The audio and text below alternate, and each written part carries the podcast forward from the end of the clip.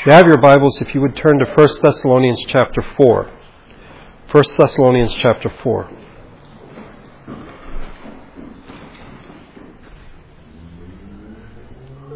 This is our third Sunday looking at the matter of Christian grieving. And we've had essentially three texts during this time. One is the one I've had you turn to here in First Thessalonians four thirteen. In which Paul writes, "Brothers, we do not want you to be ignorant about those who fall asleep, or to grieve like the rest of men who have no hope." But the two additional texts, while they don't speak of grieving, speak of doing things to the glory of God. In First Corinthians ten thirty-one, "So whether you eat or drink or whatever you do, do it all for the glory of God."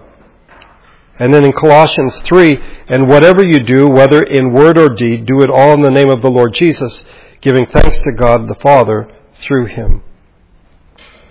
The foundational principle of this series on Christian grieving has been that in whatever we do, we are to do it to the glory of God.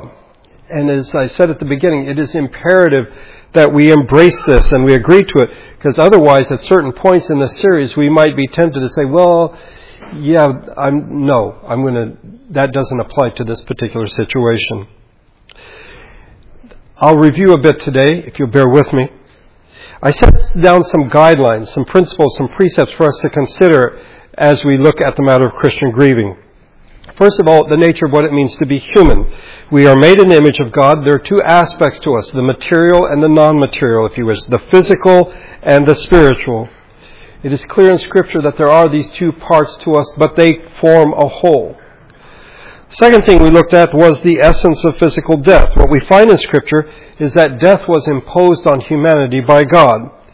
And physical death is nothing less than the radical separation, the tearing apart of the two parts that make us up, the material and the non-material, the physical and the spiritual. Death is the separation of soul and body. In this regard, we emphasize two things. First of all, death is unnatural. It is a result of sin. It's not a natural part of life. It is violent. It is unnatural. It is an intrusion into the human experience. But then we also saw that death is temporary.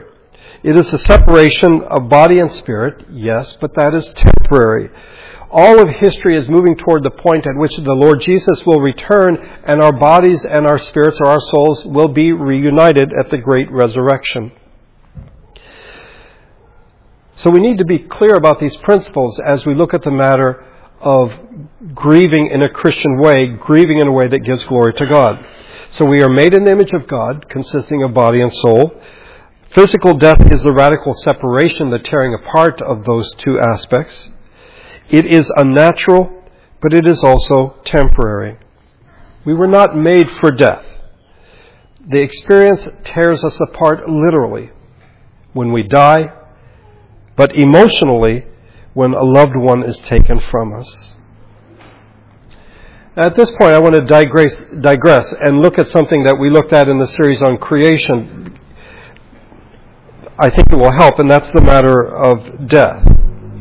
In Scripture, death and life are opposites. And life is marked by self-giving and self-receiving. We see this in the Trinity between the Father, the Son, and the Spirit.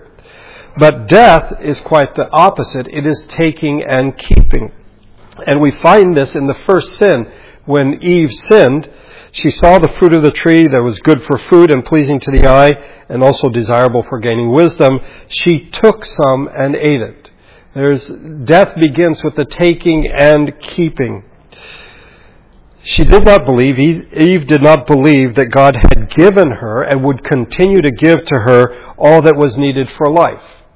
Instead, she decided that she would take it on her own. And in doing so, she turned from life to death. We live in a culture that sees death as the end. It is the telos. It's like you live and then you die and that's it. And when death is seen as the end of all things, taking and keeping becomes the ethos or the ethic that drives life. That is to say, being consumers. And I think one of the reasons why in this culture we are so consumer-oriented is because most people see death as the end of all things. And so if that's if death is what drives you, well, death is about taking and keeping, then the ethic or the ethos that drives much of our actions is based on that. I think we would all agree we live in a consumer society. But as God's people, we are not to be marked by consumption, but by communion. We have just celebrated the Lord's Supper, communion. And in this, we learn that life is not sustained by con- by competition and consumption, but by communion, by gift. God has given and continues to give to us. Okay, if that's the case, if we as Christians see this, why is it that we tend to view human beings as consumers? Well, I think part of the reason is we don't see death as the end of all things, but we neither are we looking to the new creation. We know that there's something that's going to happen after we die, but we're not real clear about that. The result is, I'm convinced, that as Christians who live in a consumer society that is dictated by death, taking and keeping, our emotional, our emotional response when we lose a loved one tends to be as though we see death as the end of all things. We imitate those in the culture around us who are grieving when Paul tells us that we are in fact not to grieve like the rest of men who have no hope. In Scripture, we find that to be a person is to be and to become a participant in God's redemption of creation. We are to leave behind the rule of death, and we are to enter into the rule of life. It's not about taking and keeping, but about self-giving and self-receiving. And when we do this, then we reflect the God that we worship, the God that we sang about in our first hymn, Father, Son, and Spirit. When we come to see, as we should, that life is from God, for God, and to God, then I think we begin to see that we need not fear death, that we do not need to save our own lives, that we do not need to protect ourselves from all other things. On the other hand, if your ethic, if your ethos is death, if death is seen as the end of all things, then we find that this means we become more independent. We imagine ourselves to be more self-sufficient, powerful, and protected. Unfortunately, in the last two hundred years, the church has bought into this individualized view of reality. And so the Christian life is seen as private, it's over-spiritualized, and really no historical context whatsoever. Apart from the Lord Jesus, we are citizens of a fallen world. We are slaves to death and the fear of death. But we know better as God's people. So in our grieving as God's people, we need to be careful that we are grieving to the glory of God. But again, if our view of death is like the surrounding culture, if we see ourselves as consumers, then in fact I think we will go astray. To continue our review, our thoughts are to be under our control, as we've seen. Scripture says a lot about our minds and the relation to our minds. The direction and focus of our thoughts is to be under our control, even in the midst of terrible grief and dark grief that's caused by the death of someone who is dear to us. Paul wrote, "Finally, brothers, whatever is true, whatever is noble, whatever is right, whatever is pure, whatever is lovely, whatever is admirable, if anything is excellent or praiseworthy, think about such things." Paul does not say, unless you're grieving, and then this doesn't apply. Whether we are in grief or not, our minds are to be under our control. And so we are responsible to direct and to focus our thoughts even in the midst of grief and sorrow. Then we saw that our emotions are not to control us or to rule over us. We were made with emotions. Emotions are not sinful. But as with every aspect of our being, it has been corrupted and marred by sin. The answer is not to suppress your emotions. To say, as Christians, I'm to be stoic, I'm not to express any emotion. As we saw, this cannot be true because we see Jesus expressing deep, deep emotion. In fact, one of the hymns that we sang earlier was Man of Sorrows. Uh, as Isaiah said, man of sorrows and acquainted with grief. What we do see in Jesus is that he does not allow himself to be overcome by his sorrow. God created our emotions, but he did not create them to rule over us. Then the last thing, and this is what we looked at last week, is the intermediate state is real but temporary. The intermediate state is the time between when we die and when the Lord Jesus will return. That is to say, when someone dies and we bury them or they're cremated, what happens to their soul? We know that when Jesus comes back, their soul and their body will be re- reunited. But what in fact happens? And this is what we looked at last week. What does the Scripture tell us about someone once they die? Well, first of all, we saw that a person who dies, someone who is a Christian, they are endowed with moral perfection. In Romans eight twenty-nine, Paul wrote, "For those whom God foreknew, he also predestined to be conformed to the likeness of his Son, that he might be the firstborn among many brothers." What does this mean, to be conformed to the image of his Son? Well, among all that it includes, it is moral perfection.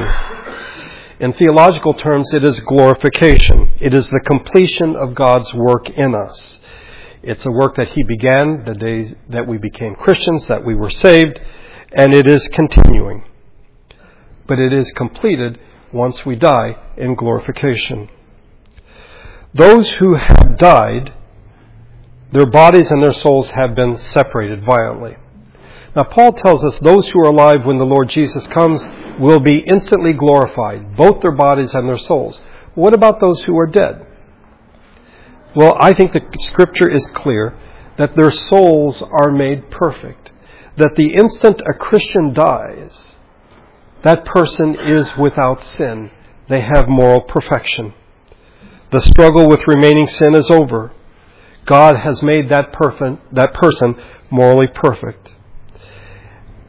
And this is amazing, but in God's grace, that person will never sin again. That believer will never again have to confess, have coldness of heart to be ashamed of, have unholy desire to struggle with. Instead, the child of God who dies is given and filled with all the graces and moral perfection of the Lord Jesus Christ. When a believer dies, he or she is instantly glorified and conformed to the image of Jesus Christ. The second thing that we saw is that those who die enter into Christ's presence. And there are two familiar verses or passages that deal with this in Second Corinthians five, where Paul says to be absent from the body is to be present with the Lord. And in Philippians one, for me to live uh, is Christ and to die is gain. And what Paul means by this, as we saw, if he were to die, he would be in the presence of Christ. He would be fully conscious and in the presence of the Lord Jesus. That is the gain that he would have. And I, I don't want to go into it, but we talked about it last week. This really opens up to me. It makes clear that when a person dies, they aren't sort of in a in spiritual coma or spiritually asleep, uh, sort of like general anesthetic, and then they'll wake up when the Lord Jesus returns. No, they are fully conscious. That is the gain for Paul. And and if you read Philippians one, Paul's like, I, I don't know. I you know I know I have work to do here, and it's better for you if I stay. But boy, you know, I would much rather be with the Lord Jesus. And I would argue to be with the Lord Jesus if you're in a coma or a coma-like state is not much gain. What Paul is saying is that when he dies, he will be in the presence of the Lord Jesus in a very conscious way. Based on these passages, I think we can believe and confidently expect that those who die in the Lord are truly conscious of their existence, and they are immediately ushered into the presence of the Lord Jesus. Their death is gain. That is the review. Let's now continue and see two more things about the intermediate state. This is the third thing, but the first thing today is those who enter the intermediate state enter the company of the saints. Think about it. Each of us, as we are born into the world, enter as individuals. The child is born as an individual. Even if you have multiple births, it's one at a time. The child comes out, the child is born. But the child as an individual coming out then enters into a community. is now part of a family and ultimately part of the human race. Another soul among the living, if you wish. It is the same when a person dies. We leave as individuals. We die as individuals. But then we enter into a community, the community of the saints who have gone before. Something we really need to recognize, because I think oftentimes we recognize the loneliness of death. But we imagine, because if we see death as the telos, that they're alone and then they're forever alone. Not at all. Yes, death is something to be experienced by the individual, but then as with birth, they enter into a community.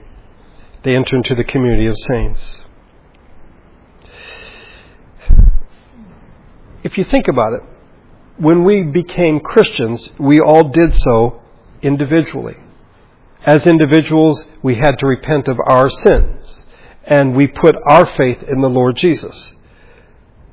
But then that brought us into the family of God. We became a child of God, part of the family of God. It isn't that we become Christians and then we're individuals sort of running around and waiting to be taken to heaven. Paul wrote to the Romans, so then each of us will give an account of himself to God. So each one of us has a responsibility, but that's not the end of the story. God's purpose For, human, for his people, for the new humanity, is the church, the body of Christ, the temple of the Spirit, a holy nation, a royal priesthood. This togetherness, this unity is experienced or is to be experienced now in the unity of the church. Paul wrote to the Corinthians, now you are the body of Christ and each one of you is a part of it. In Ephesians five thirty, we are members of his body. It will be experienced, this unity will be experienced at the resurrection. In First Thessalonians four, for the Lord himself will come down from heaven with a loud command, with the voice of the archangel, with the trumpet call of God, and the dead in Christ will rise first. After that, we who are still alive and are left will be caught up together with them. So in the resurrection, there will be this unity experienced as well. In the eternal state, that is after the resurrection, one of the seven angels who had the seven bowls full of the seven plagues came to me, came and said to me, come, I will show you the bride, the wife of the Lamb. Now, this ties in with what Paul wrote earlier in Ephesians. Husbands, love your wives just as Christ loved the church and gave himself up for her, to make her holy, cleansing her by washing with water through the word, and to present her to himself as a radiant church without sin or wrinkle or any other blemish, but holy and blameless. We need to recognize that Christ died for the church. We come in as individuals, but we become part of something. We become part of a community. Well, what about the intermediate state? We've talked about now, we've talked about the resurrection, we've talked about the eternal state, but what about between when you die and when the Lord Jesus returns? To be honest, the Scripture does not tell us much about this. But we do know that for the individual Christian, to be absent from the body is to be present with the Lord. And I would argue that this can't simply mean individually. Because if you have ten Christians who have died and they're all with the Lord, then they're all with the Lord together. Now, what their existence is like, we are not told. How they communicate, even recognize each other, we are not told. We are given a hint, and it is a hint in Revelation six. When he opened the fifth seal, I saw under the altar the souls of those who have been slain. In other words, they're dead. Their souls are there. Their bodies have been taken care of, either burned or eaten by animals, whatever. Because the word of God and the testimony they had maintained, been, uh, they had maintained. That's why they're dead. They're martyrs because of their testimony. They called out in a loud voice, how long, Sovereign Lord, holy and true, until you judge the inhabitants of the earth and avenge our blood? Then each of them was given a white robe, and they were told to wait a little longer until the number of their fellow servants and brothers who were to be killed as they had been was completed. The picture that John paints here is of people who have a sense of time, because they say, how long? They know that the day of judgment has not yet arrived. They are given a white robe and told to wait a little while longer. I think that our grieving as Christians, for those who are Christians who have died, should be informed by the realization that those who have died in the Lord have not died alone. They are not alone. They are with the people of God who have gone on before them. I think that when we lose a loved one, we grieve because they are not with us. But we need to realize that they are not alone.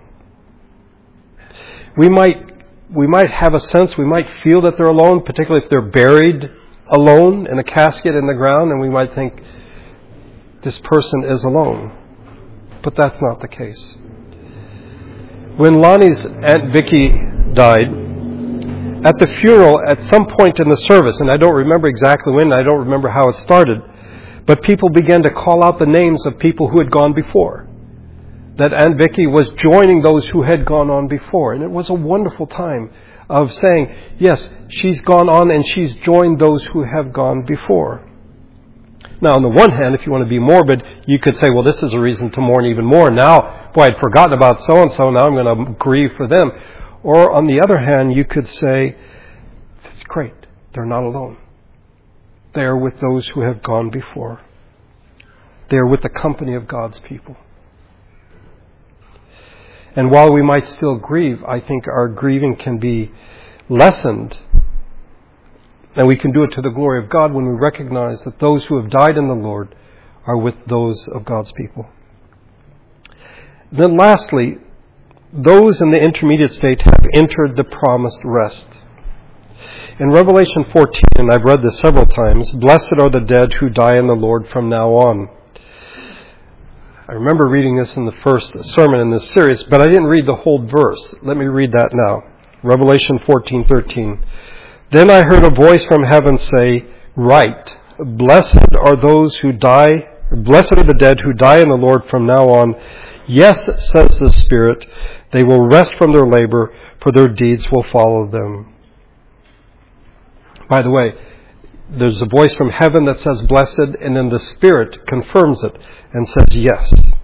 You will notice that the Spirit does not say that those who die in the Lord are blessed because they are now morally perfect. It does not say they are blessed because now they are in the presence of the Lord Jesus. The Spirit does not say they are blessed because they are now gathered with the company of the saints. All of these are true, as we have seen. But no, the Spirit says that they are blessed because now those who have died in the Lord have entered into a permanent rest, a rest promised by the Lord to his people. And immediately, I think our thoughts may go to Matthew eleven. Come to me, all you who labor or are weary and burdened, and I will give you rest. Take my yoke upon you and learn from me, for I am gentle and humble in heart, and you will find rest for your souls. For my burden is easy, my yoke is easy, my burden is light. What wonderful words, what a wonderful promise. And yet, for true Christians, we know that there is still a yoke, there is still a burden. The child of God still lives in a broken world, in a fallen world, a world in which God has not yet removed the curse. Yes, we have been relieved of the burden of forgiven, uh, unforgiven sin. God has forgiven our sins. We have been relieved of the yoke of bondage to sin. We've been set free from sin. But as one pastor put it, we wear the yoke of Christ, and while it is an easy yoke, we still plow a cursed field. You may remember what God said to Adam, because you listened to your wife and ate from the tree about which I commanded you, you must not eat of it. Cursed is the ground because of you. Through painful toil you will eat of it all the days of your life. It will produce thorns and thistles for you, and you will eat the plants of the field. By the sweat of your brow you will eat your food until you return to the ground, since from it you were taken, for dust you are, and to dust you shall return. We do have a yoke. We still have a burden. And we still labor. The labor of the Christian life is described in various ways throughout the New Testament. In Hebrews twelve as a long race. And the writer does not say long, but I take this by his call for perseverance. Therefore, since you are surrounded by such a great cloud of witnesses, let us throw off everything that hinders and the sin that so easily entangles, and let us run with perseverance the race marked out for us. Again, I take this to be a marathon, not a sprint, not a dash. It is a long race. Let us fix our eyes on Jesus, the author and perfecter of our faith, who for the joy set before him endured the cross, scorning its shame, and sat down at the right hand of the throne of God. So there is the labor of the long race. There is also the labor of a life and death struggle against sin, lust in our flesh. Paul describes this in First Corinthians nine. Everyone who competes in the games goes into strict training. They do it to get a crown that will not last, but we do it to get a crown that will last forever. Therefore, I do not run like a man running aimlessly. I do not fight like a man beating the air. No, I beat my body and make it my slave, so that after I have preached to others, I myself will not be disqualified for the prize. Paul was an apostle. Paul struggled with sin. Paul struggled with lust.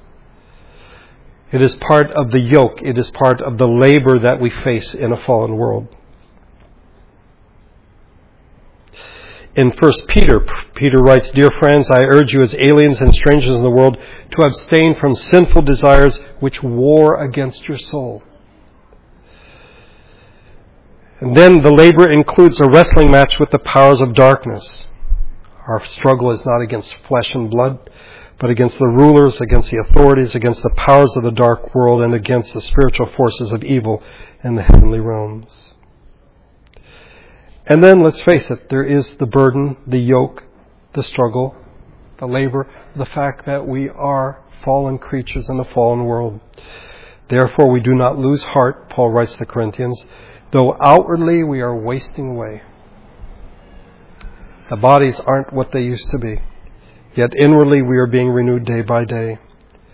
And then later, also in Second Corinthians, "For while we are in this tent, we groan and are burdened, because we do not wish to be unclothed, but to be clothed with our heavenly dwelling, so that what is mortal may be swallowed up by life." Living in our broken bodies in this broken world is hard work. It is hard labor. But when a person dies in the Lord, they enter into the rest of the Lord Jesus Christ. They are given rest. One person put it this way: "Here, responsibilities, pain, and temptation.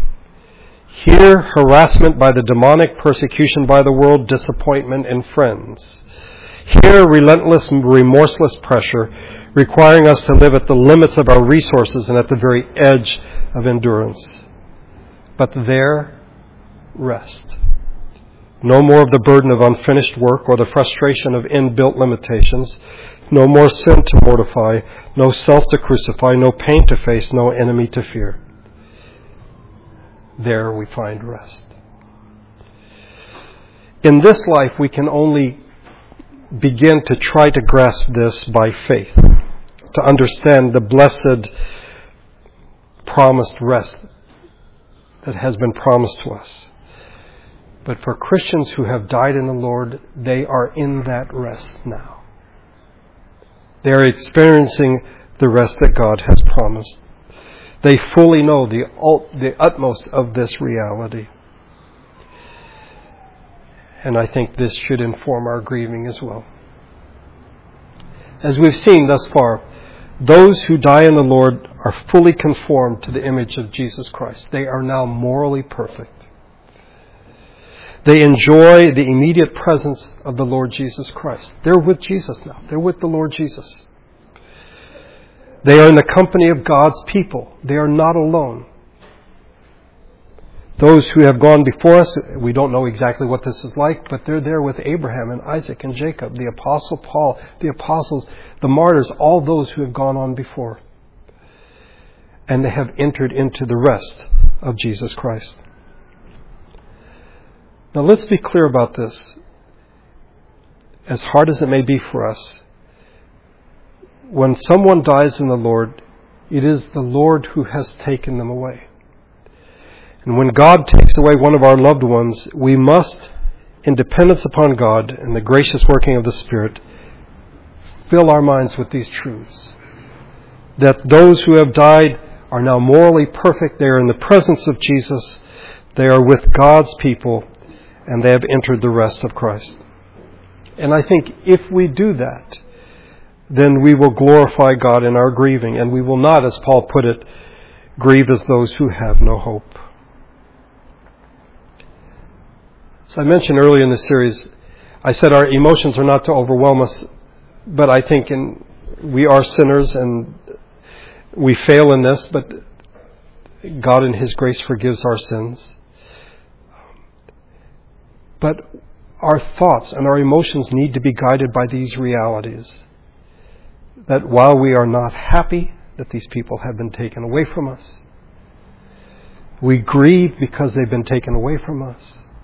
We are not to grieve as those who have no hope.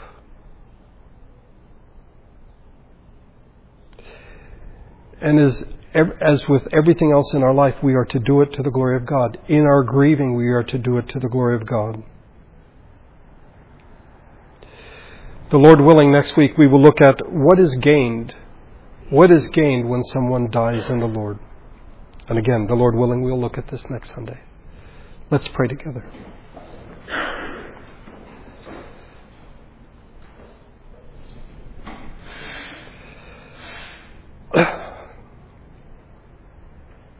Father, death is the last enemy.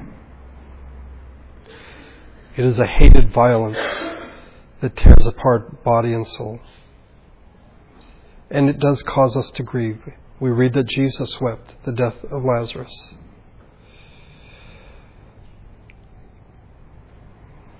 So it is appropriate that we grieve. But may we as your people grieve in a way that brings glory to you, that brings honor to you. Not grieve as those who have no hope. Death is not the end. It is not the telos. We are not to be marked by consumption. But we're part of a community. And when we leave this life, we go to join the company of saints who have gone before. And there we find ourselves without sin in the presence of the Lord Jesus in a place of rest.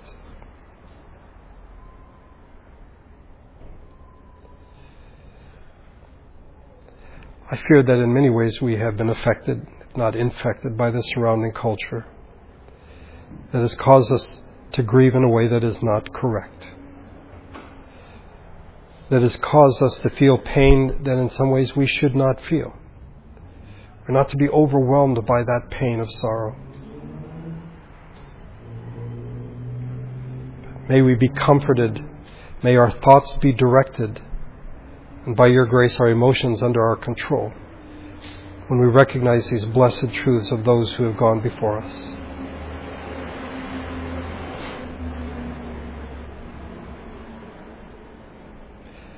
Even those from this congregation who have gone on ahead, they are now with the Lord Jesus.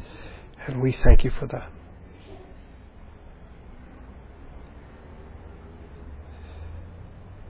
We pray for Dan and Lonnie as they'll be traveling tomorrow, that you would give them safety. For Tom, as he leaves on Tuesday, you watch over them and bring them back to us safely.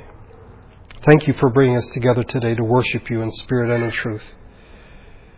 May your spirit and your grace go with us as we leave this place. I pray in Jesus' name. Amen.